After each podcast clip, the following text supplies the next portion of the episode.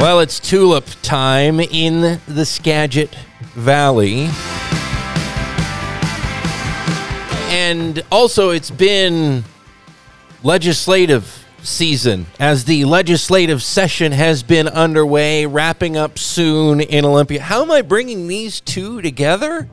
You're going to ask Dillon, what, what, are you, how, tulips in Skagit and the legislative session in Olympia. Um, no, this conversation is not going to be about the latest political controversy or problematic bill in Olympia de jour. As we often tackle those those challenging conversations here on the Farming Show. Welcome back, by the way. I am Dillon Honcoop, uh, your host here on the Farming Show uh, with Whatcom Family Farmers and Save Family Farming. Um, but as a matter of fact, there is a different reason to talk about both tulips and legislators together at the same and, and policy and regulation and the climate for farming and business in our state and what's the future and doing what we do a lot here on the program, which is conversations. There's a, an event coming up to bring folks together to actually, you know, see how much we have in common and to hear from each other about concerns farmers, neighbors, policymakers, friends, all coming together in, uh, well, let's see, what do we have? A couple of weeks, two weeks from now. Um, the event is called Farm Bloom Colors and Conversations. It's being put on by Skagit Farm Bureau, and it's happening down at Tulip Valley Farms uh, near Mount Vernon. Joining me right now is the head honcho there at Tulip Valley Farms, Andrew Miller. Welcome to the program this morning, Andrew. Talk about this event. This is a kind of a, a first of its kind.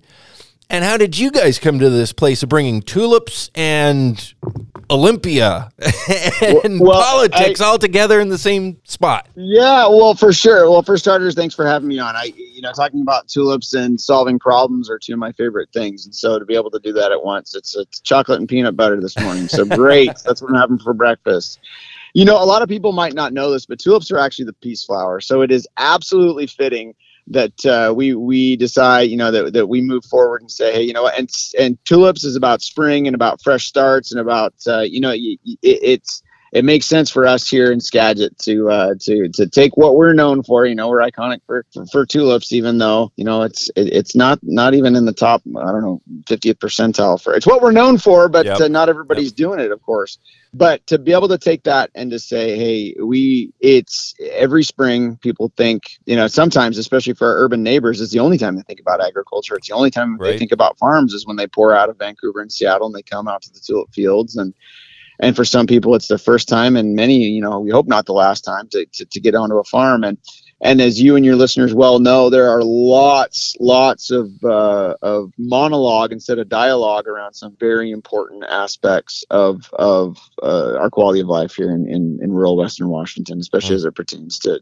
to farming. And we have found uh, that getting together on the farm and looking out over this, uh, you know, have a 300 degree view of, of what is the very best of at least Skagit's uh, vistas uh, it can change people. Uh, just being on the farm, talking about things that are important, why they're important, uh, and you know, a lot of growers, you know, it's the timing depending on the weather it can be great or it can be like you know i just can't not going to make it uh, but i also hear a lot of people a lot of uh, especially spouses that are, are, are tugging on on on hubbies and whatnot to, to get down and to see the flowers and we're we're excited to, to to put up a flag and see who wants to come to get together uh, and and and talk about things that are important uh, in a beautiful setting. That's why it's color. And i almost added courage because the hardest conversations sometimes take a little bit of courage but uh, this is the, the these are it's it's about color conversations and uh, moving forward and, and and more than anything it's one thing to talk about riparian barriers but it's another to walk a legislator out into hmm. the field and say here's my canal and yep. if you if this passed this many tulips and in my field hazelnut trees would not have been you know you're taking that out of harvest and actually look at it and, and see it and say hmm that's different didn't see it that way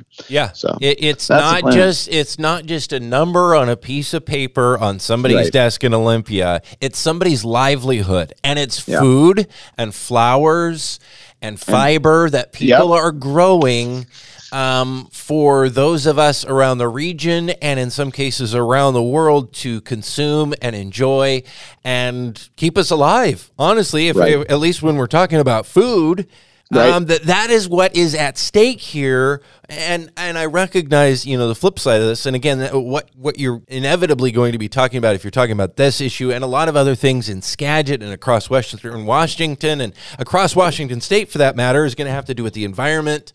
Um, right. Labor, of course, as well. But, you know, with the environment, the big question is going to be about water and salmon um, in particular here. Um, yeah, that's an important element. And certainly, you know, the farming community is really wrapping its arms around this idea of, yeah, that's about food and families too. Of uh, salmon, we need to recover those.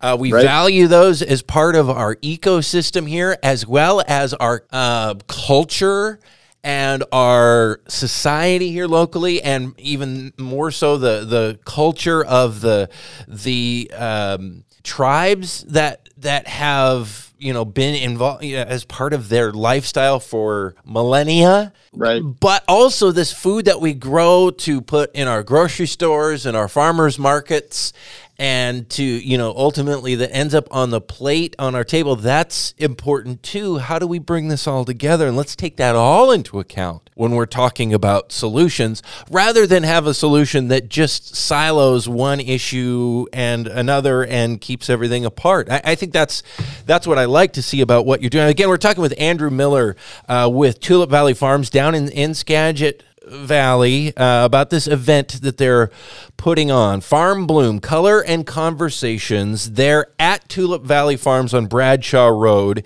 It's on April 29th from 5 to 8 p.m. So, um, yeah, in a couple of weeks um, there at Tulip Valley Farms. So this is what open to the public. How, how does how's it going to go? What's the event going to yeah, be like? It is. You know, it is open to the public, and what what we're doing from from five to eight is it's a, it's a twenty dollar entry fee for that for that time, uh, and with that entry fee, uh, everyone that gets in gets a uh, to to become the option is to become an associate member of the of the Farm Bureau, and that's the fee for that. And so all of those funds will actually go to to the Farm Farm Bureau.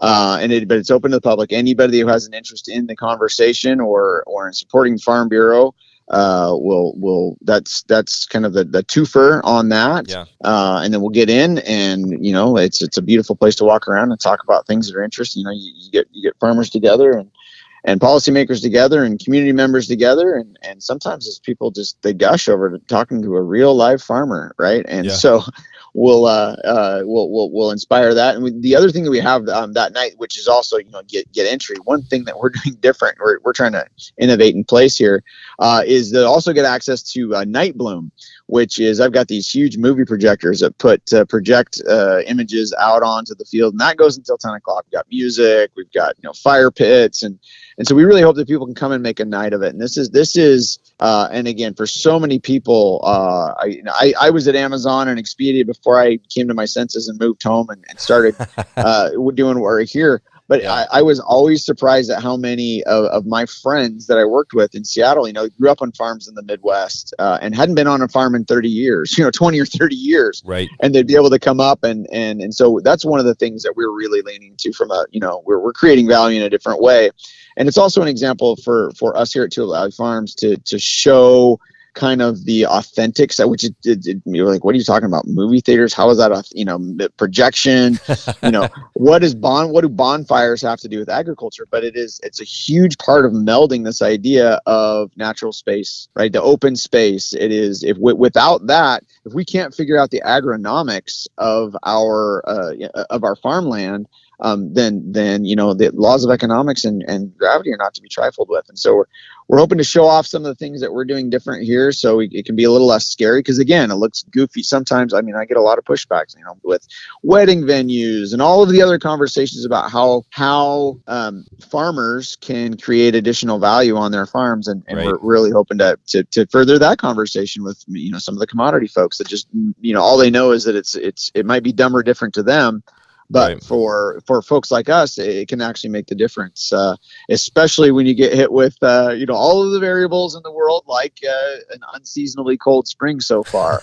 Uh, so how do how do you when you've got a crop like like tulips that uh, it's on its they're they are programmed and Mother Nature is the programmer like every other crop. yeah. Uh, the difference is that uh, I depend on you know the, the 300,000 plus people that are going to come out to see them that uh, showed up the first week in April saying my calendar says there should be color and there isn't. So we get to have conversations about that too. So about the well- lack of color. Yeah, well, uh, give us an update uh, since we, you know this is what we often do here on the program. We talk about issues, we talk about events, but we also talk just about how are things going on the farm, uh, particularly in Whatcom and Skagit counties. And like you said earlier, uh, a lot of people uh, are familiar with tulips and Skagit, the Skagit Valley. Those things are kind of synonymous to them.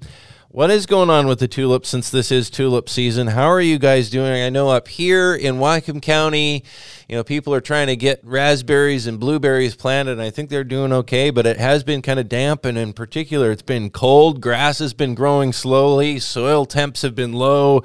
It's going to be, you know, a question when are we going to be able to do some more serious dirt work and get things planted? What does this whole situation mean for tulips, though? Yeah, well, I, I would. So the good news. We'll start with the good news, right? Yeah. The good news is it's been spectacular tulip growing weather.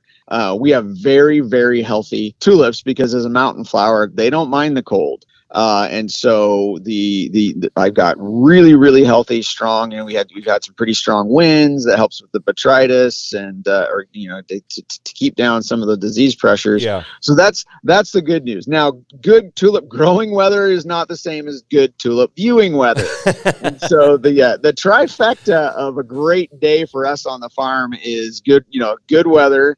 And good weather is overnight lows in the upper 30s, low 40s, daytime highs in the low 50s. That is like primo perfect tulips. You know, if I get a couple of days in the 60s, we get a little bit more more bloom. But we are we are a full two to three weeks uh, more delayed than is typical. Um, I'm I'm good friends with the Iversons down in Woodburn that do the um, the uh, the the wooden shoe festival. They said in 40 years they've never seen a, a spring this this cold and and and wet, and so they're Yeah. you know everybody's behind there. But yeah, so we're about two to three weeks. At which and and on the flip side, uh, it just you know the new opportunity in that is is that we'll probably have color through Mother's Day, which That's has cool. never happened before. Uh, well, at least you know it, it- not in in recent history. So having color and then having you know, people be able to get out and see it, you know that that's a whole lot that that's a whole different. But we are at least you know we're at thirty percent color. I plant a lot of early tulips uh, for this very reason. And I've got friends that grow tulips in Rhode Island, and uh, he's got more color than I do because he Wow. tarped his field. So guess who's going to be tarping his field, his earlies Yeah, next year? yeah. This guy, right? So Yeah. Fool Yeah. me once, but uh, yeah, This is the Farming Show here on KGMI. I'm Dillon Honcoop uh, with Whatcom Family Farmers and Save Family Farming. We've got Andrew Miller on the phone with us right now, down in Skagit Valley, in the middle of the tulips. There at Tulip Valley Farms, saying things are a little bit behind schedule, but that's not always a bad thing. Like you said, you know, it may not be as early, but then you know, it may, may hit other important dates like flowers and Mother's Day. Just tend to go together. Of course, people think when they think of the tulips, they think of the flowers, but really that's not your end goal, right? What explain in just in a nutshell, how does tulip farming actually work and what are you guys actually doing there with that? Well, so and that is a really I that that is a great question, and uh, and so tulip farming for me is going to be way different than tulip farming for Washington bulb, uh, or you know, and uh, maybe some of the other growers. Now we are Skagit County is still the number one bulb producing county in in the United States, but that's really a rounding error in the global market, right? It's hmm. it's it's hard, it's tough. You're never going to out Dutch the Dutch, Yeah. right? And so they they have Yeah. got this dialed in. And so 90, you know, on my projections, about 90% of my revenue is actually people paying to come out and to see my field. And uh, knowing that this year we went with a dif- differentiated option, and I, I, we're in our first year here at Tula Valley Farms, uh, and so I, I took on a 30 acre hazelnut orchard that was on 20 foot spacing with great turf. Uh, and I I planted tulips the absolute hardest way possible, and that was breaking turf last October after coming out of a drought. Yeah. And so I planted between hazelnut trees, you know, a little agroforestry, Mhm. uh, and it's something completely different. But what we found is people really like getting out into the field, and so my my revenue and my my model is really oriented around getting people out and enjoying flowers. Flowers are personal.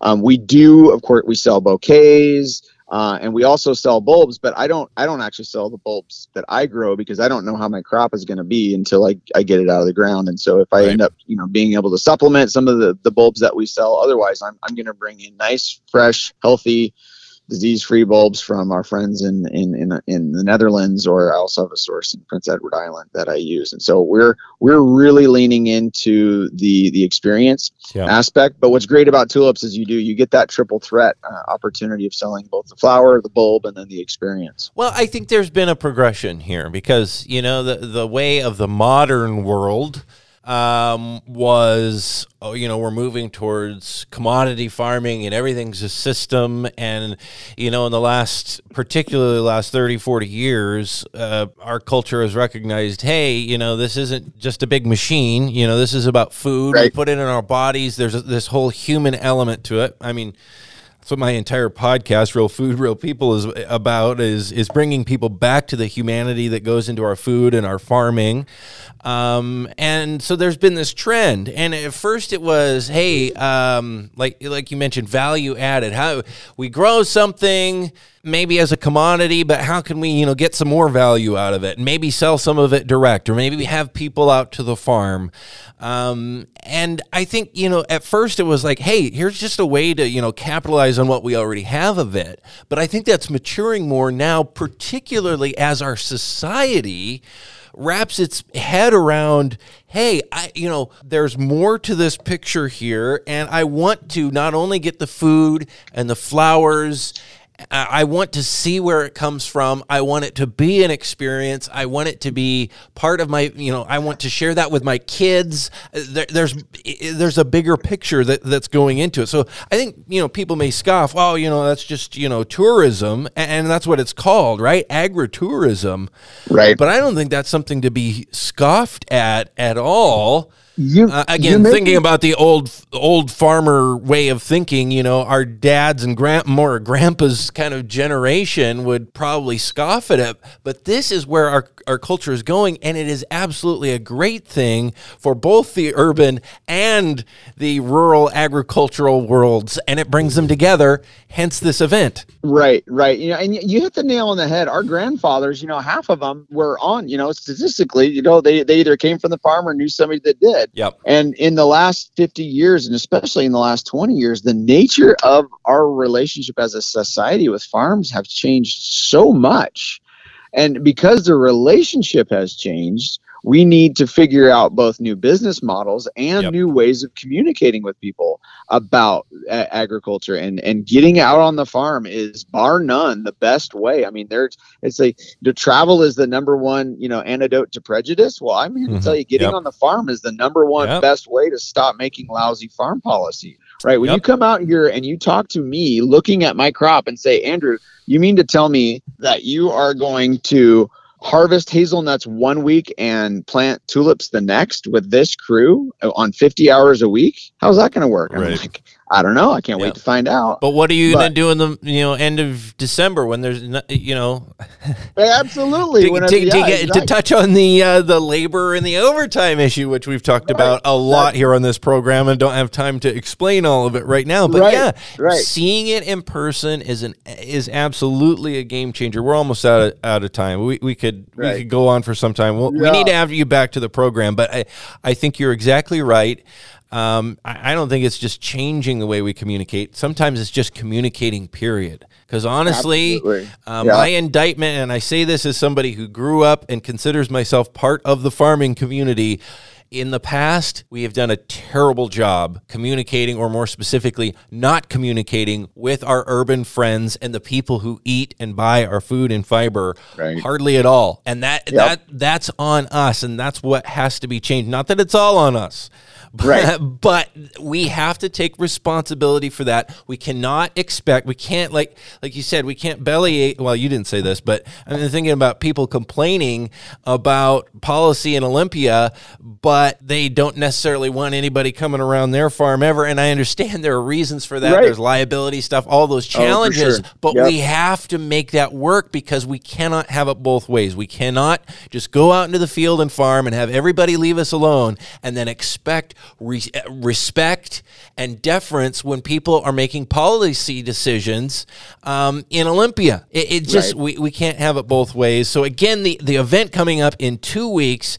It's called Farm Bloom: Color and Conversation uh, to bring together farmers, neighbors, policymakers, and friends uh, on the topic central to maintaining a vibrant agricultural economy and rural quality of life in Skagit, Whatcom counties, and beyond, Western Washington, all over Washington state. Andrew Miller um, with Tulip Valley Farms has been with us putting on this event. Um, uh, sponsored by the Skagit Farm Bureau. Thank you so much for your time this morning. Appreciate it and uh, keep up the good work down there. You bet. Thanks, Dillon.